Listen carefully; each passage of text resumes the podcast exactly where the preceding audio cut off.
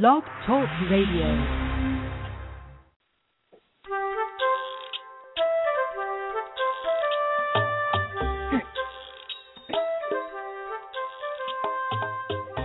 Hi, I'm Laura Mize, pediatric speech language pathologist, and welcome to Teach Me to Talk. This is the third time that I've tried to do the show about establishing speech treatment plans for children with significant motor skill delays or disorders and I am so excited that it looks like it might really happen today. Woohoo! I guess the planets have aligned and we can do this show and I'm so excited too that our special guest is Lauren Thomas, physical therapist. Welcome Lauren. Thanks Laura, thanks for having me.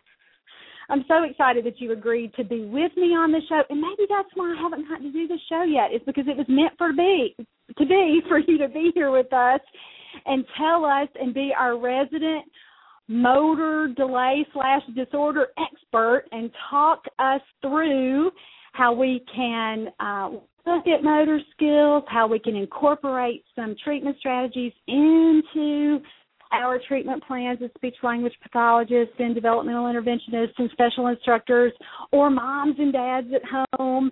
And so, again, I'm so happy that you agreed uh, to be part of the show today.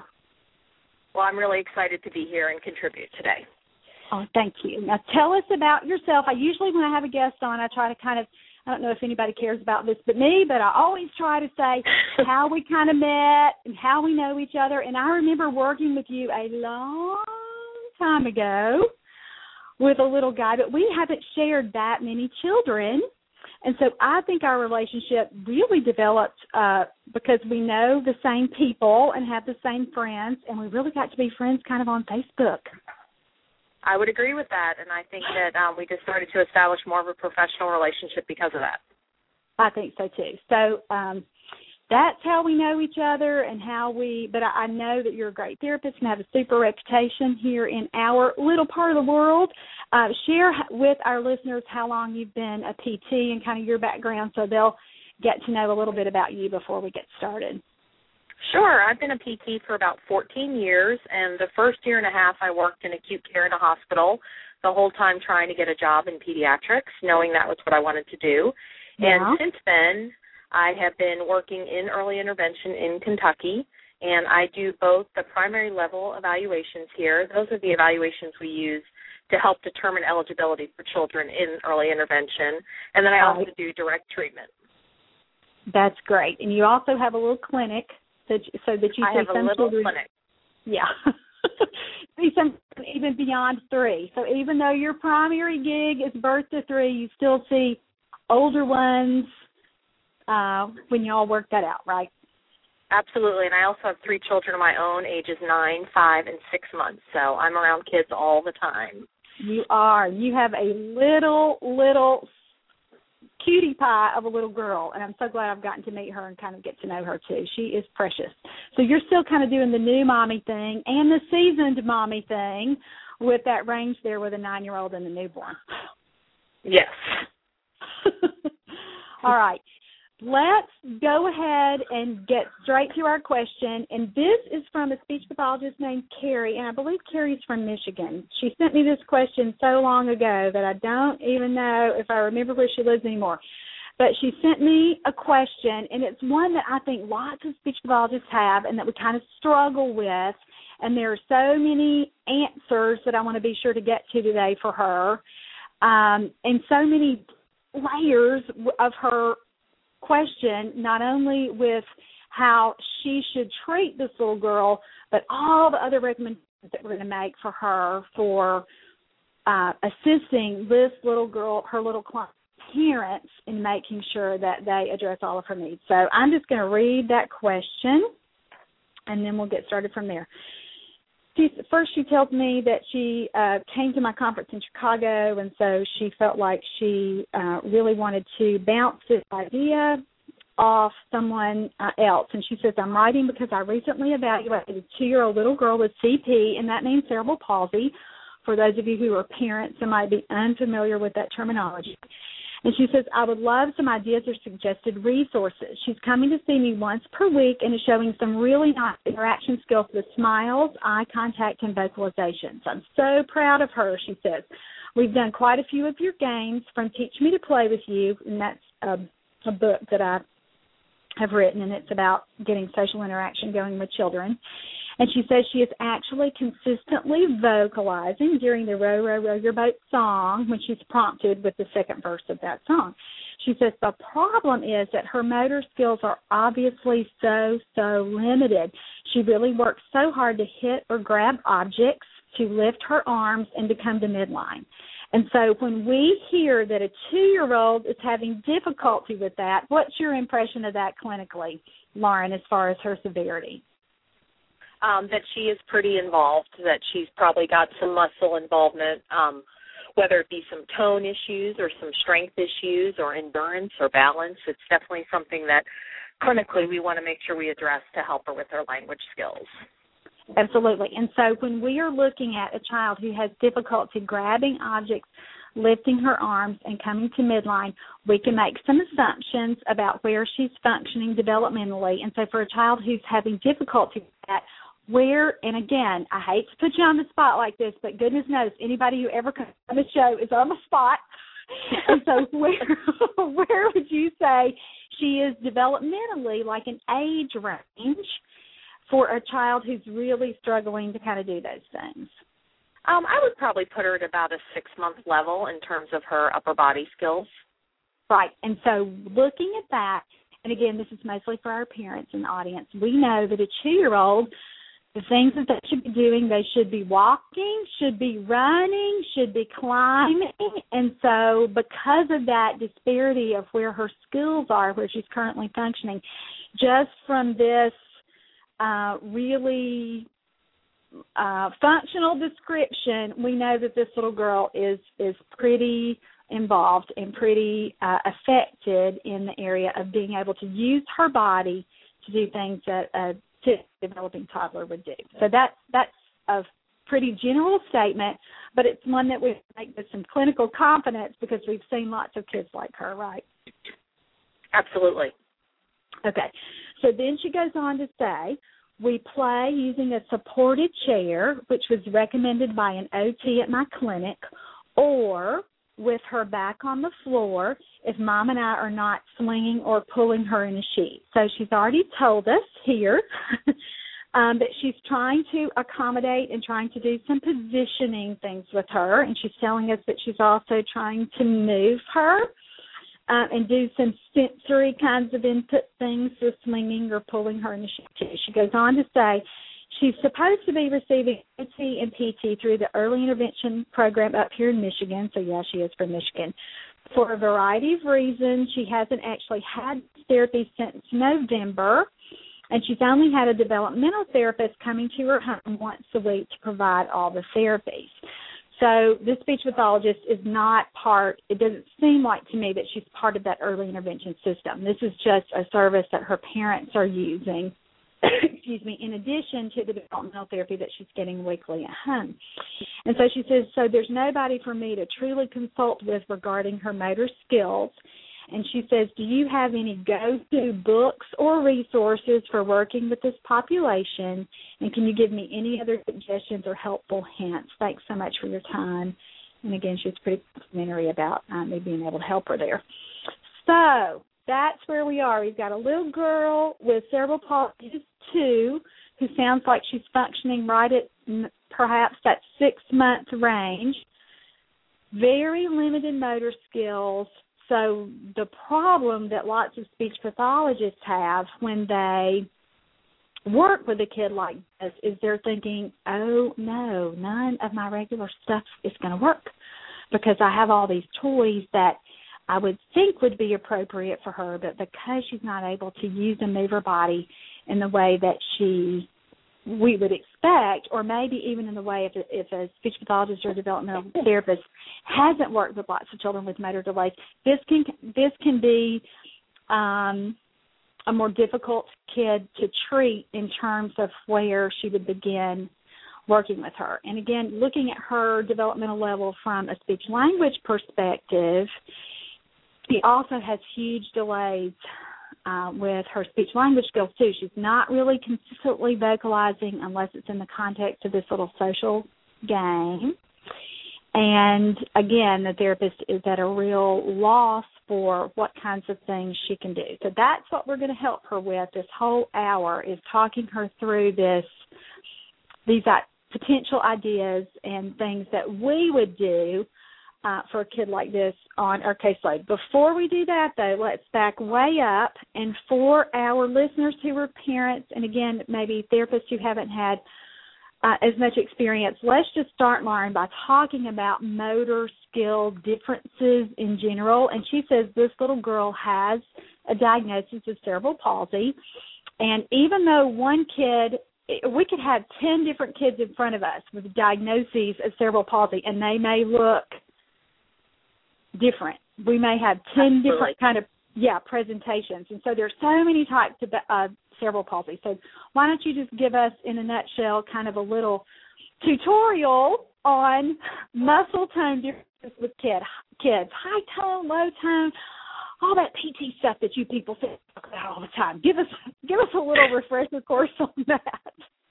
Okay, well, I think the first thing is with cerebral palsy, like you said, with 10 different kids with the same exact diagnosis, they can look completely different. And I, I think the important things are to remember that it's an injury that happens before, after, or during birth, and it's it's permanent damage to the brain, but it's not progressive damage. So wherever the injury is, you can see it on an MRI or on a CAT scan, and you can identify where it is, but it's not going to get any worse. Right. Um, it can affect their fine motor skills, their gross motor skills, their oral motor skills, their language. So it can be a global involvement, or it can affect right. just one one piece of that. Right. Um, and you know, I think the other thing to remember is it can affect their upper body, their lower body, the left side of the body, the right side of the body. So all that needs to be delineated out when you're working with a child so that you kind of know where you're starting from with that very, very generic diagnosis of cerebral palsy. Right. And it doesn't sound like the speech pathologist has gotten to connect even with the PT who did her original assessment because she hasn't provided any more specific information. So again, that may have happened. She may have just seen a report, but she really probably doesn't even have good information just from a professional standpoint about what her limitations are beyond kind of what she can see. Is that is that how you read that too? Yes, I would agree with that. So I think our very first recommendation to her would be call the PT who did the eval or at least get your hands on some kind of report so that you can see what a motor skills expert person says what her areas of involvement are. Absolutely. I think that's really important so that you can look at a real objective report on what the PT or the OT is seeing in terms of their functional abilities. I think so too. All right, so talk to us, and we're talking about this little girl, but let I keep getting specific when I mean to be general. If we are looking at kids, and again, you've already told us there can be a real variety of presentations talk to us about some really basic differences between uh, with muscle tone. What kinds of things do we see in kids with with cerebral palsy? Sure. Well, I think you know there's a couple different kinds of muscle tone, and muscle tone is the resistance to resistance to stretch that a muscle has and the joint uh-huh. has. It doesn't have anything to do with strength, and I think that's really important to know that those are two completely different things. And we'll get to that and, in a minute because I know every speech pathologist in the world screws that up all the time when we're trying to think about it and explain to parents. So hold that thought, but just talk to us kind of about low tone, high tone, how kids look, the kind of the differences, what we see as therapists or as parents. Sure. A child with low tone is often described as a child that's floppy or mm-hmm. um like a doll or a sack of potatoes when you're holding them. They just right. don't really help very much. Um, they're the child that when they're sitting, they may sit in that slumped sitting posture. They look like they're sitting on their tailbones, mm-hmm. or they might sit with their legs straight out and really wide base of support because they just don't uh-huh. have good support to their muscles and joints. Right. So even after they learn to sit, there are still some differences that you can see. And I've seen two year olds too that are walking but we still see those more subtle signs of underlying low muscle tone. And so those wouldn't be the kids that are maybe at the extreme, but they're still there. And those are the kids that still look a little like they're slouching or they lean into you when you're sitting behind them. Absolutely. Or when they're Yeah. walking, they they'd be the kids that would still keep that wide base of support. They still Mhm. look like a new walker, even if they've been walking for a year or longer. Okay, so that's something a speech pathologist can really hang on to. If you're seeing a kid that looks like that and we say to mom, Gosh, did she just start walking? And mom says, No, she's been walking for nine months now. We should automatically start to think, you know, let me look and see if I have other signs and symptoms of low muscle tone here. Absolutely. Absolutely. Okay. Um, children with low tone are the kids that when you pick them up, their shoulders just kind of come along for the ride. They just hike them Uh-huh. up and just let you pick them up. They don't Uh-huh. resist you at all. Right. Sometimes Um, those low tone kids feel heavier to me though. Absolutely, because they're not providing you any help at all. They're more than willing Right. to just let you do all the work. Right. Right. And it feels like sometimes, and I've had moms say this to me, she just goes limp when I pick her up, and they think that that's something that the child is purposefully choosing to do, and that's not the case at all. That's right. That's they just can't get their muscles to work fast enough to be able to support them when you pick them up. Right. Okay. Children with Other. low tone. Go ahead. No, you go ahead. You're doing great. Children with low tone are also the kids that you may see. They do things with a lot of momentum. They're kind of sitting on the ground and then they pop up into standing. They have a lot of difficulty with what therapists like to call the graded movements. They're kind of the in between movements that kids Uh-huh. do. It's so not just sitting or standing, but how about squatting, or how Mhm. about sitting in a little bit different position. Kids with low tone have a hard time with those things. Okay. Those are good things for us to look for. And then there are kids that when they're standing, you may see that they um, really roll in at their ankles or they have flat feet. And Mhm. that's something that you a parent will observe or they may tell you a parent may tell you they can't find shoes to fit them because their feet are still so wide. Uh-huh. And as a therapist, you might you can look at them walking and you'll see their little ankles rolling in when they're walking. That may or may not be an indication of low tone, but it's definitely an indicator to maybe take a closer look. Okay. And I love that you're breaking this down with something that speech pathologists may not have even thought that they, you know, they a lot. I think a lot of times we think that's out of the scope of my practice. I don't really have to pay attention to how a kid walks, and it's not that we're really diagnosing or anything beyond. That just gives us a picture into what this whole kid is struggling with, and so it, again, I think it just gives us more and more information about um, a reason for their delays or what kinds of recommendations that we should be making to their parents so that they can uh, seek services beyond our own. Yes. And then the child with the high tone is a child that parents will often describe as stiff Mm-hmm. or resistant. They're they're not the snugglers. These are the kids that when you hold them, they kind of arch their back and they just Uh-huh. never really cuddle in.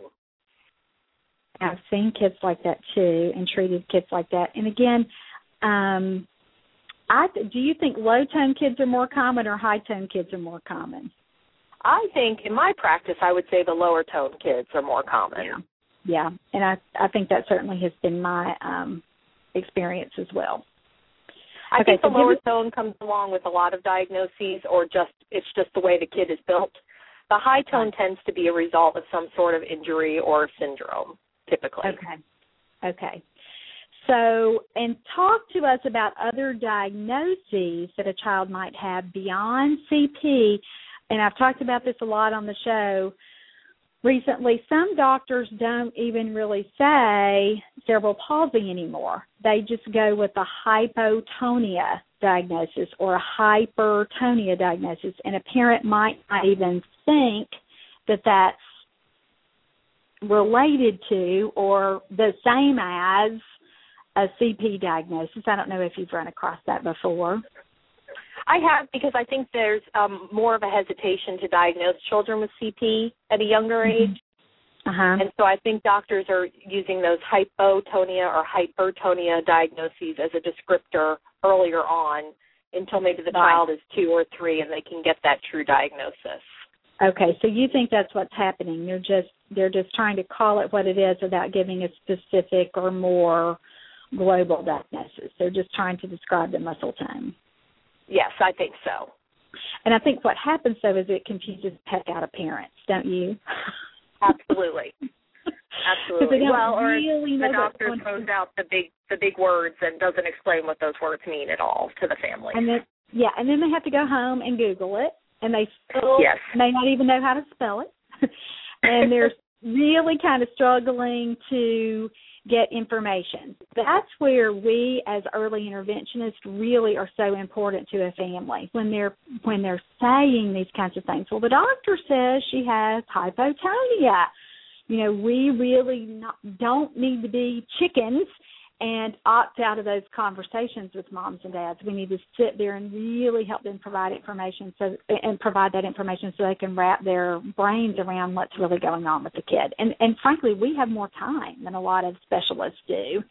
And we see these families week after week after week. And so we really need to be sure that we are talking about these things and that we're providing uh, information that's not as confusing and that's easier for parents again to understand. And so that's why I'm so glad you're kind of talking with us about it and explaining. And again, if you're a speech pathologist or developmental interventionist and this is not your area of expertise and forte, don't shy away from it. Listen to the things that Lauren is telling you because these are the kinds of things, this is the, the exact way you say it to parents and the kinds of things that you can talk about. And again, um, it would be a way to share information. So, all right, back to high tone kids. What are some other things that we can look for, or that might let us know that that tone is involved with with that kind of kid too?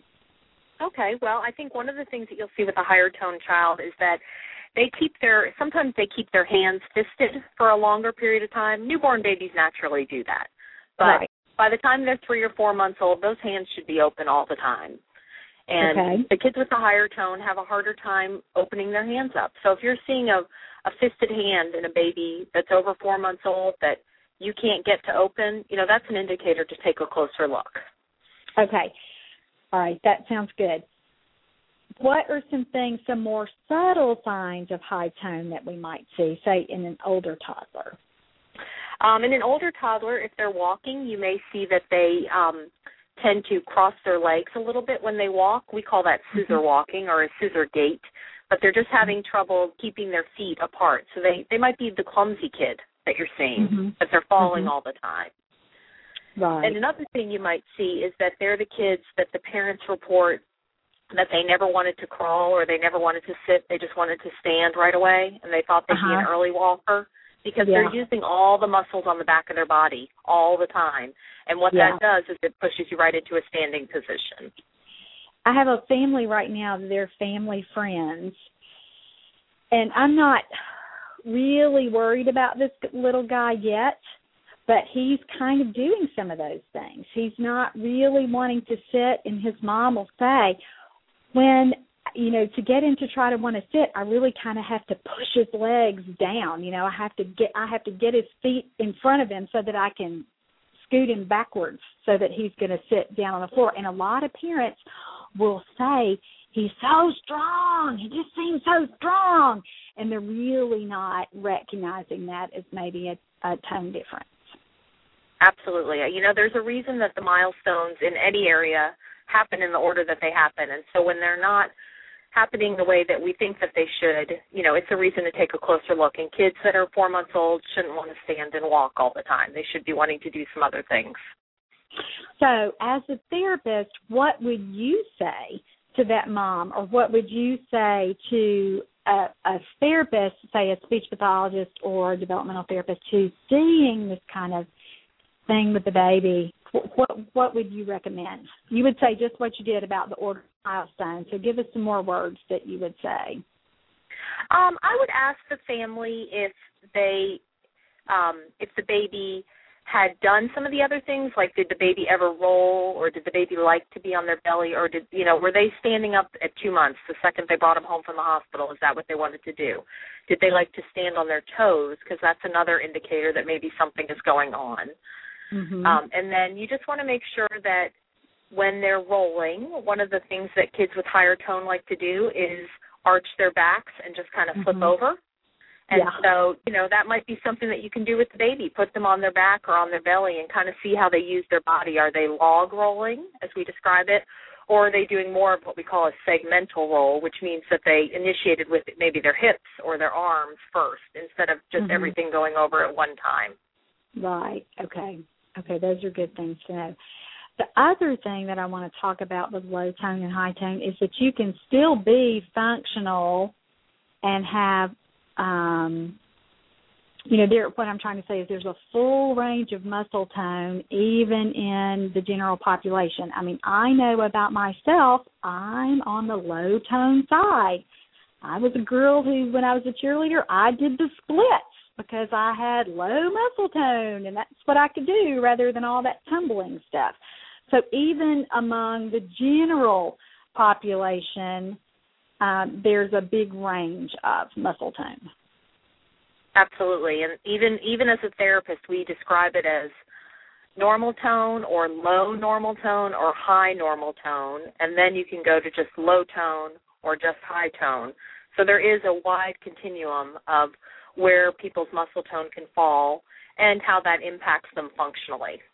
Right, right. And so I wanted to kind of be sure and get that out there too. Okay, let's go back and do you have anything more that you want to say about those general descriptors about low tone, high tone, that sort of thing, or can we move to the whole strength versus tone issue? Well, the only other thing I want to throw out there, and this might just confuse everybody, is that you can also have fluctuating tone. And these are the children, the description is athetoid, but it just means that the child's tone can sometimes be low and sometimes be high. And when Right. that happens, it's a definite result that there's been some sort of injury to their neurological sy- system. And those Right. kids are a little bit harder to describe and a little bit harder to play with because you have to accommodate to where they are at that moment in time. Right. And let me tell you just let me say one other thing about this just from personal experience. I had a little girl that I worked with and this was gosh in the late 90s and I remember saying to her PT, gosh, I think she she looks like to me she has high muscle tone. And she said, "Actually, Laura, she has low muscle tone, but she is trying so hard to compensate for that low tone that to you she looks like she has high tone but you've kind of been faked out by that. And that was a real aha moment for me because i didn't learn that in grad school. That was not on my test that a kid could try to compensate like that. So talk to us about how that kind of thing would look sure you've had kids like that right? Absolutely. And you know, the way I describe the low tone kid, they're kind of that all or none movement kid. You know, they're doing things using their momentum and when they use their momentum, they look like they're really strong and they Right. look like they have high tone because they have kicked every muscle into gear to a, to be able to do something. So yes, kids can kids can fool you very easily. And that's why it's And- really important to assess their tone versus their strength. Right. And that little girl, and the reason she that I got so faked out by that is because when she would sign, and this is when I first started working with her, and again, boy, I know a lot more about this now than I did way back then. And when she would try to sign Lauren, she would just her whole little body was into it. I mean, she would really, if she were signing more, she would work so hard to get her little arms and her hands right there to midline that to me she looked rigid. And when Mhm. she tried to sign eat, she would nearly knock herself backwards with her little hand to her mouth because she was trying so hard. And so again, to me, not you know, I had not worked uh you know, but had not had the number of children that I have now, you know, or that I had seen, you know, newer therapists just kind of trying to kind of sort all of this out. What does my textbook knowledge tell me versus how this little girl who's sitting before me on the floor, what is she doing? And again, I'm so glad that therapist explained it to me that way. And it wasn't in an insulting way or anything, you know, you idiot, how could you have missed this? Because based on what she was doing with me, she really looked that way. So that's why I think it's so important for us to share information as professionals. And if you're a speech person who doesn't have that much experience with uh, kids with with motor issues, you really need be, to be on the phone and having real life conversations with the PTs and the OTs that are working with these kids so that you can get uh, that information that you may not be able to glean from a report. Absolutely. I think you definitely need to be talking to the team of therapists so that you can figure yeah. out how the child is really using their body. Right, exactly. And get some education on that stuff if it if it hasn't come together in our minds.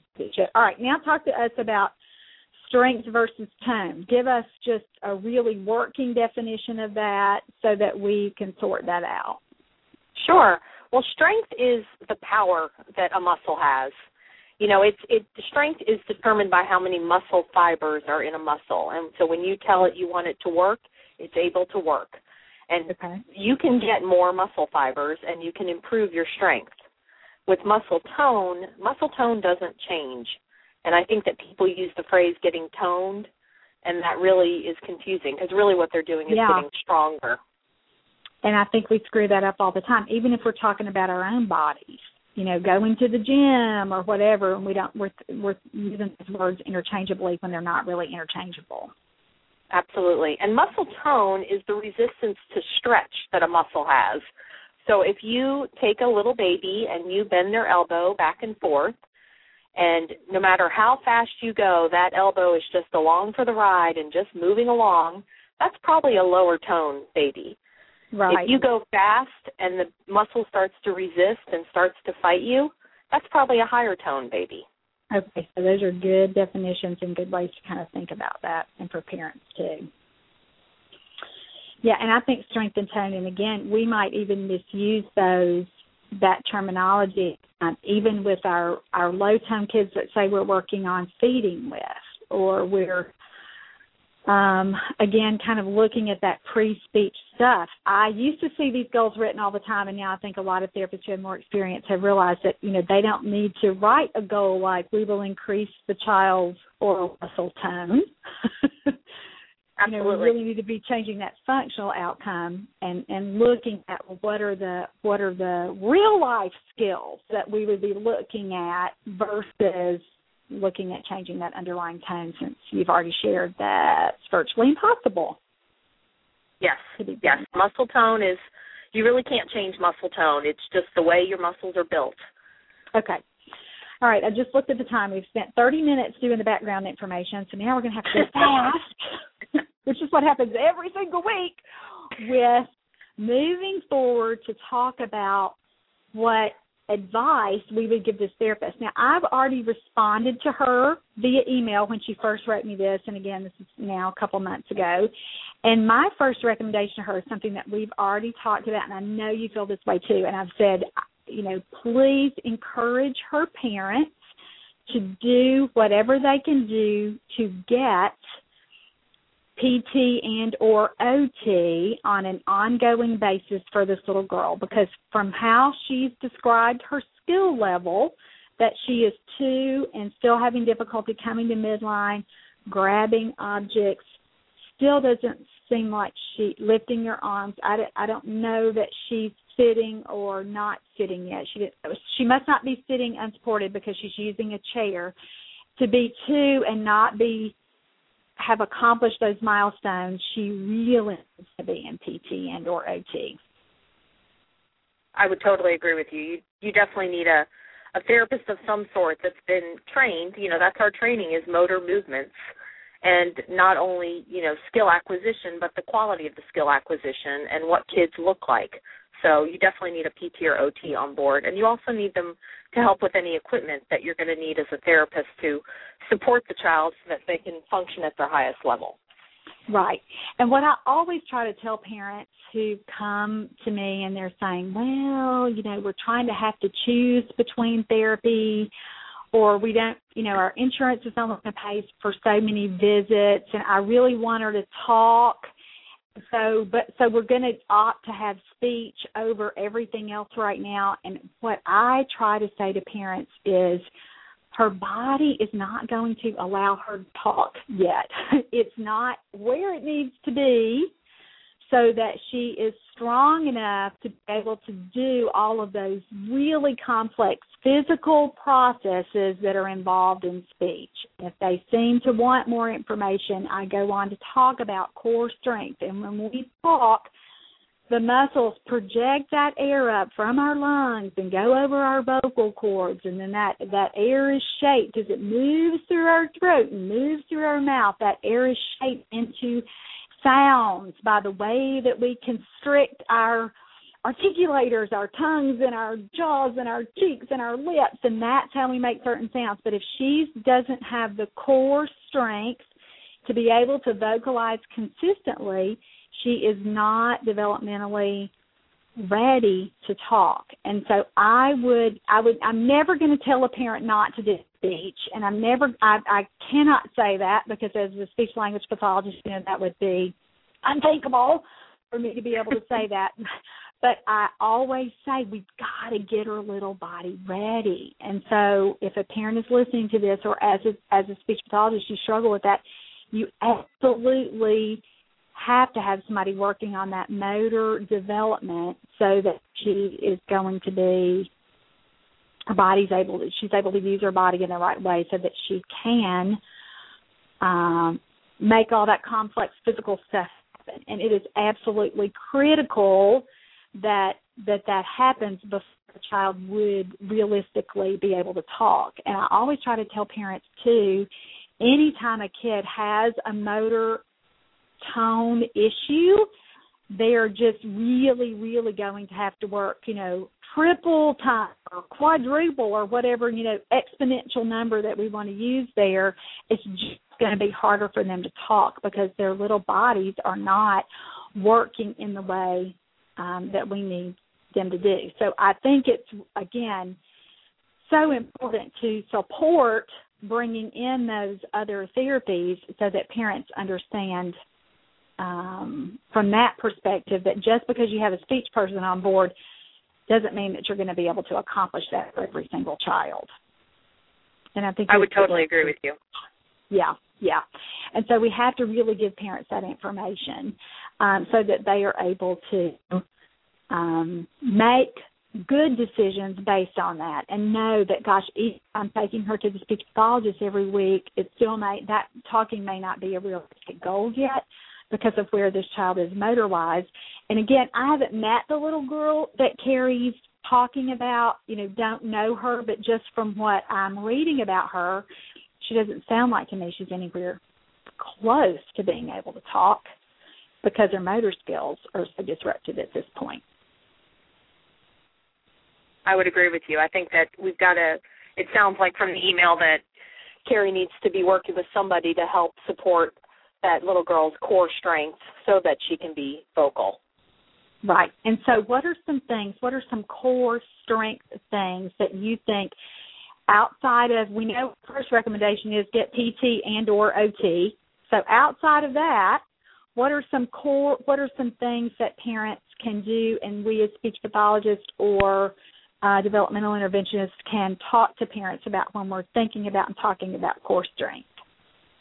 Well, I think the most important thing is that if your goal is language for a child, that you've got to make sure that they are positioned well for that language. Um, and for a baby that can't sit, you probably need to suppo- um, provide them with lots of external support so that they don't have to think about sitting while they're trying to work on language. Right. And so, and I've had that happen before too. And I've talked to moms and dads about this, and they've said, "Oh, we don't want to put her in a chair. We don't want to, you know, don't want to have any kind of level of support right here." And I, what I say to them is, she's working so hard to figure out where her little body is in space and how she can hold herself up. She can't begin to understand the words I'm saying she can't begin to try to imitate me vocally or verbally yet because she's working so hard on her little body. And so when we provide that extra support and extra strength, then it is it gets her in a better position to be able to uh, focus on something else. So that's that's how I like to explain that. And I'll just say for a lot of my little guys who are um, who who have uh, CP and who are walking already and um, still, you know, they're getting a lot of functional skills. I still have a beanbag chair or other little options for us to use in therapy so that when they start to get really, really tired or I see some leaning or see some other signs of um, that they're having to work too hard on their bodies so that we can offer that kind of support. And so good idea, Absolutely. Lauren, or bad idea? Okay. I think it's a great idea. Oh, I hope you don't say bad idea. no, I done think it's a great idea. And even Yeah. in their homes, you know, something as simple as a high chair. Most of the high chairs now come with like a five point harness on them, and that might be where the baby needs to be when you're working on some language things. Right, right. And a lot of kids, if this has happened, I just plop them up on the couch or put them in a chair, and they're sitting, you know, a big, you know, just chair in the den, and they're they still are supported. And I'm, it almost makes it even better because instead of me hunching over to get right in their little faces, then they're already supported and propped up on the couch or on a chair, and I'm sitting on the floor, and so it just makes for some nice um eye contact because I'm right there, or maybe I'm on my knees, and they're sitting supported in the chair on the couch. So that's an idea too. That I think that's a great um, idea. yeah, that a therapist could use. All right, so we've talked about how important that OTPT referral is. We've talked about positioning as far as um, getting them getting their little bodies in a better position. What other recommendations would you make from a PT standpoint for this little girl as far as the speech pathologist being able to work with her? And then I'm going to kind of give some really specific treatment recommendations. But is, are there any other real general things that we haven't talked about that you think would be important?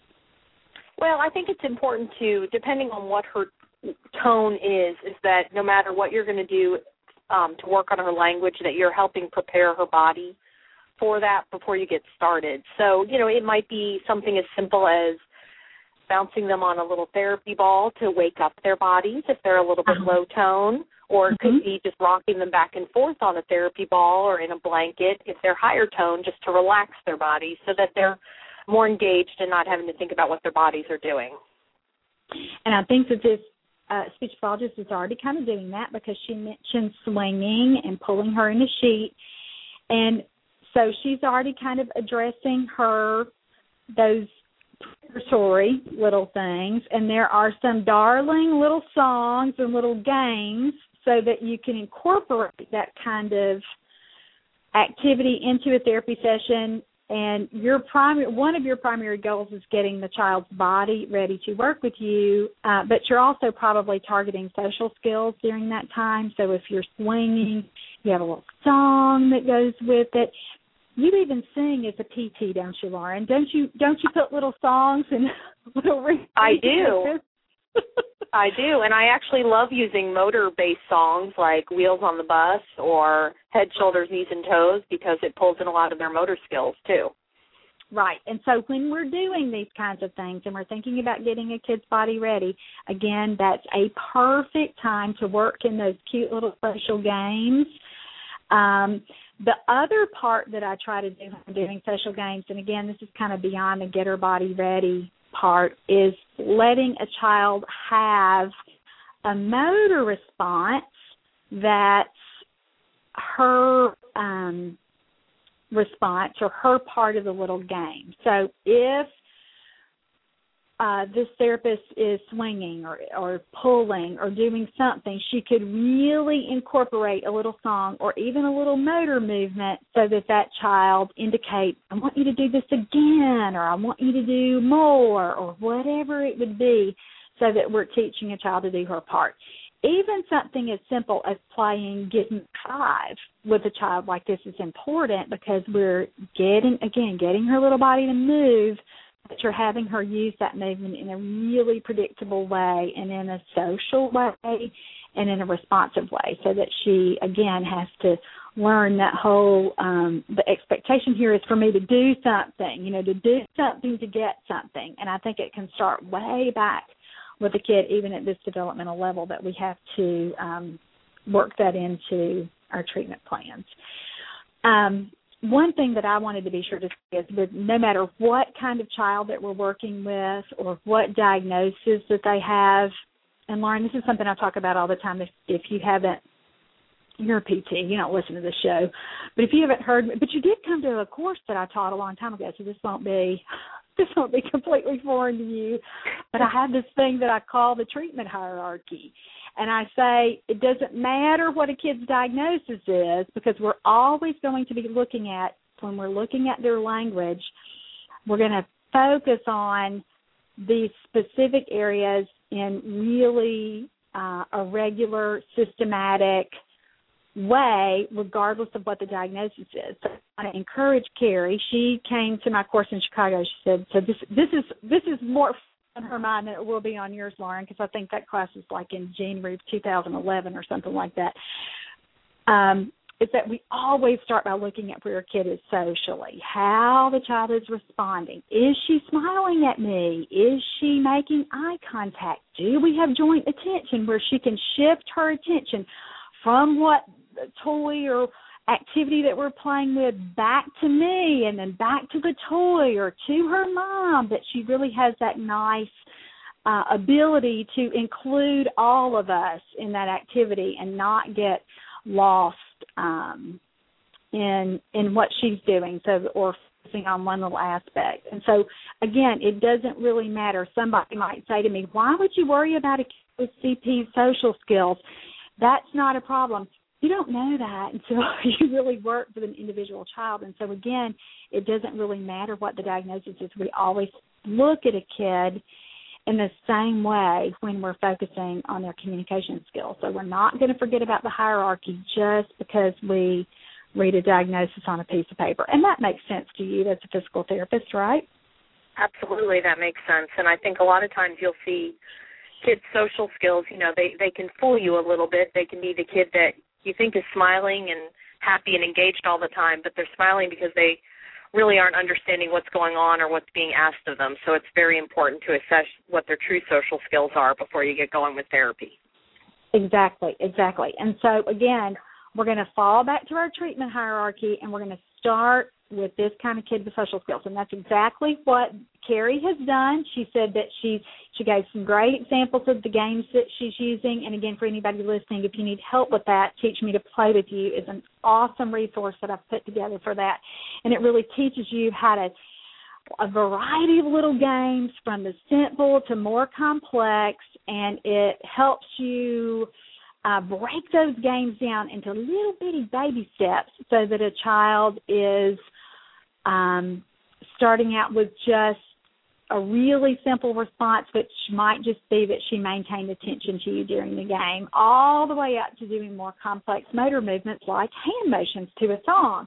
But kids don't automatically start at that point, and that would be hard for this little girl. She's not there yet, so the therapist has to work her through that process, um, but still starting back at the very, very beginning. The next area after we look at social skills would be her receptive language skills. And I think this is so hard for speech pathologists and developmental therapists to look at with a kid like this because they're saying, I can't always get her to do something to prove that she knows something. And so two extremes can happen you can look at a kid like this and just automatically assume that they understand everything and there's a big movement right now called presume competence and i think it's so dangerous for early interventionists to do that because when we just assume that a child understands every single thing that we say to them, we might miss big receptive language delays. And I, I see that all the time in kids with cerebral palsy because parents just assume that well she can't respond but that doesn't necessarily mean that she doesn't understand everything. And so they don't even address a receptive language piece. They just go straight to expressive language without realizing that there are some pretty big comprehension gaps. Have you seen that before lauren? Absolutely. I think that that's very true. And so we know, and you've already talked about how there are going to be a whole range of skills with cerebral palsy. Sometimes we really, and a lot of times therapists and parents will just look at a kid who's not talking as strictly having an expressive language issue when there are big, big uh, receptive language gaps that have not been identified. So I want to be sure that we're talking about that and we're thinking about that. And that being said, a lot of times I'll get a kid that I think, oh my goodness, We've gone the other way with this little girl. She's really smart, but nobody's given her credit for anything because she has locked in this little body and hasn't been able to do have a consistent motor response. And so we're playing with her on a level cognitively that is well below where she's functioning. And so I think sometimes that we can get either one of those extremes and we need to be really, really careful about making sure that we are um getting a good read on where your kid is receptively. And I think it's really hard to push a kid to respond when they have such limited motor skills, but you just got to figure out what a kid can do and then use that to determine what they understand or don't understand. Does that make sense to you, Lauren? It makes perfect sense to me. I think you want to put them in the right position and use what motor skills they have so that you can get a response that is appropriate. Right. And a lot of therapists automatically assume, okay, well, we're going to go straight to using pictures to determine what a child understands or doesn't understand in the situation. And I think for us, you know, if we were working with a preschool population, maybe I would buy that. But when we're really talking about toddlers and in that birth to three time period, I hate going straight to pictures because a lot of our little guys aren't symbolic yet. They really don't understand. They might even like to look at books and their mom they might really enjoy it when mom sits there and turns the pages, but they haven't really linked that the picture of the baby doll means the same baby doll that you show me. And so again, I think we can make a real mistake when we jump straight to pictures and straight to systems or the iPad or something like that without really using real life objects to assess what a child can and can't do. And I think it all really does boil down to not being afraid to introduce really simple play routines and really simple um, cause and effect toys and things like that so that we can really determine where a child is functioning cognitively yet adapting and understanding what their motor skill limitations are. And so when we're working with kids like this, what what are some kinds of toys that that you recommend for that? You, and it's probably the same kind of stuff. I start with those kinds of cause and effect toys just to kind of see again and try to tease out where that motor skill um, set is versus where they are functioning um, intellectually or cognitively. Absolutely. I mean, I'm I'm thinking, you know, if a real simple cause and effect toy is a rattle or a maraca or a drumstick and you know it doesn't require a ton of motor control to be able to get that to make a noise and right. give you an idea if the child is understanding what you're asking of them right and i things that i do i might step up a little bit from that and use something like a really simple jack in the box where mm-hmm. all that they're going to have to do is somehow somehow get their little hand on the button after you've shown them a couple of times what is what happens when you push that there and you're really looking for the child anticipating the response of the toy and not hyper fixating on their movement part of that. And so I always this is how I'll describe it to a parent. I'll say, okay, she's stuck on cause. She doesn't understand the effect part. She's not anticipating and looking and remembering and thinking that she's caused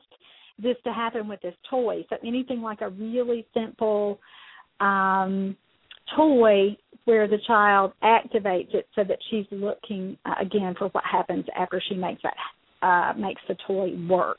A really simple racetrack where you might push a lever, you know, that swirly Fisher Price racetrack. Do you have that, Lauren? I do have that toy. Yeah, I think that's a great one for this because they have to push the little lever. Some kids are going to have a problem with that, but I've had some really effective kids, uh, motor motor skills, you know, affected with their motor skills still figure out a way to do it. And when we use these highly enticing toys like this, it motivates them to try a little harder. And I'm sure you see that too. I do. And Elmo is another one that tends to work miracles. You just push his little foot and he starts singing and dancing for these kids, and they love it. Yeah, yeah, that's a good one too. Other uh, little popper ball toys, things like that. A kid may not be able to use the hammer um, I have a flat ball toy that a lot of kids have just learned to do, and it does take. Do you know what toy I'm talking about, Lauren? The flat ball. Is that one that I, that you know? I don't have that one. Okay. It's a toy. It's it's always over with the Nerf gun toys, but you push the ball and it goes completely flat. And I've had kids in such low tone that they almost figure out, okay, I can't really get my hand to do it, but I'm going to throw my whole little body on this.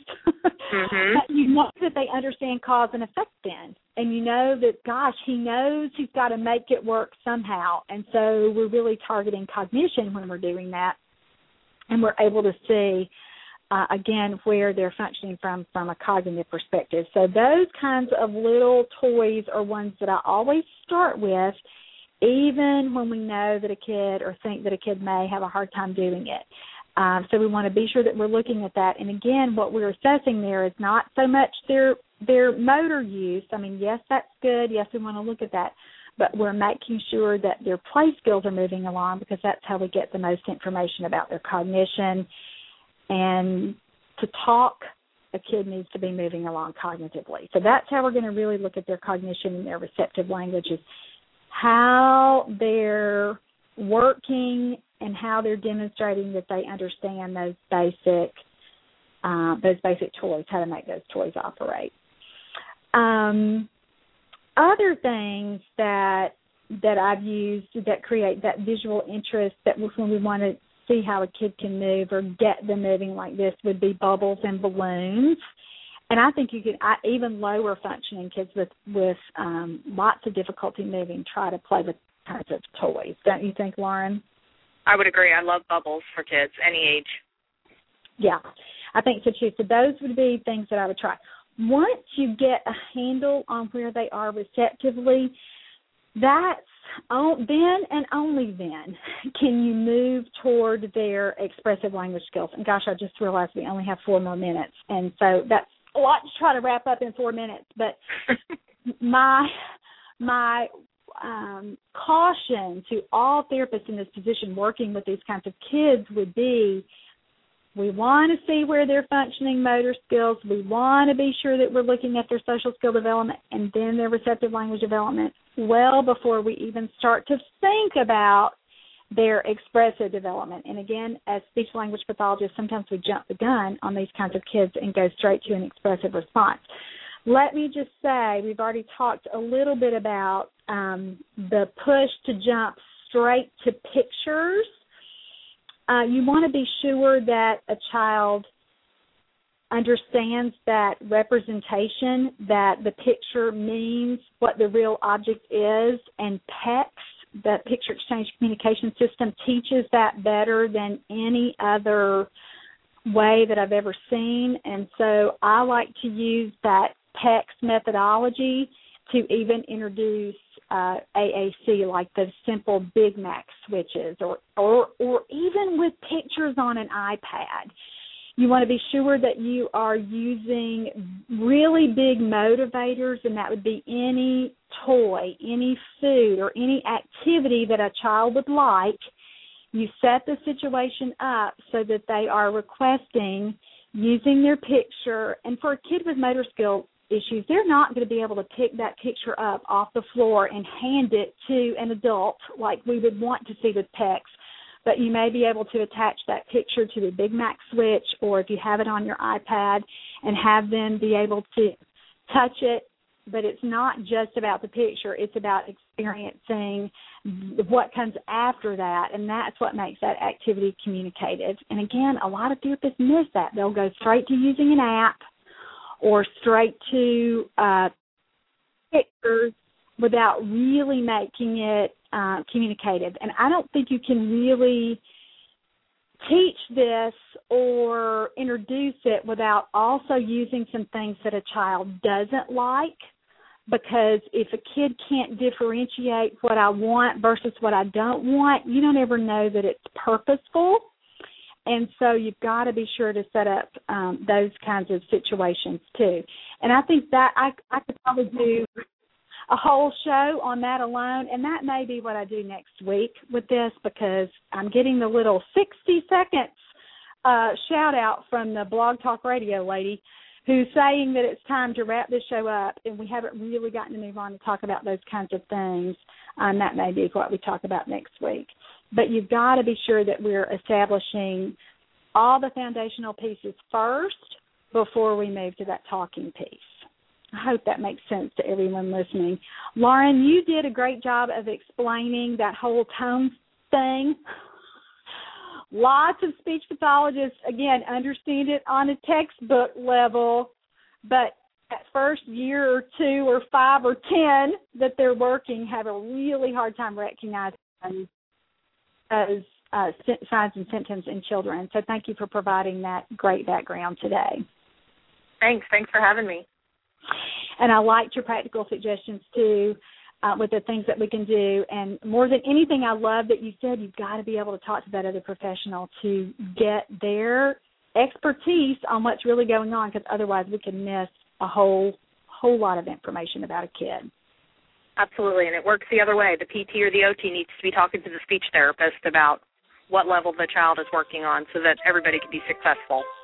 No kidding. And we will end with Lauren's words of wisdom for today. Thank you so much.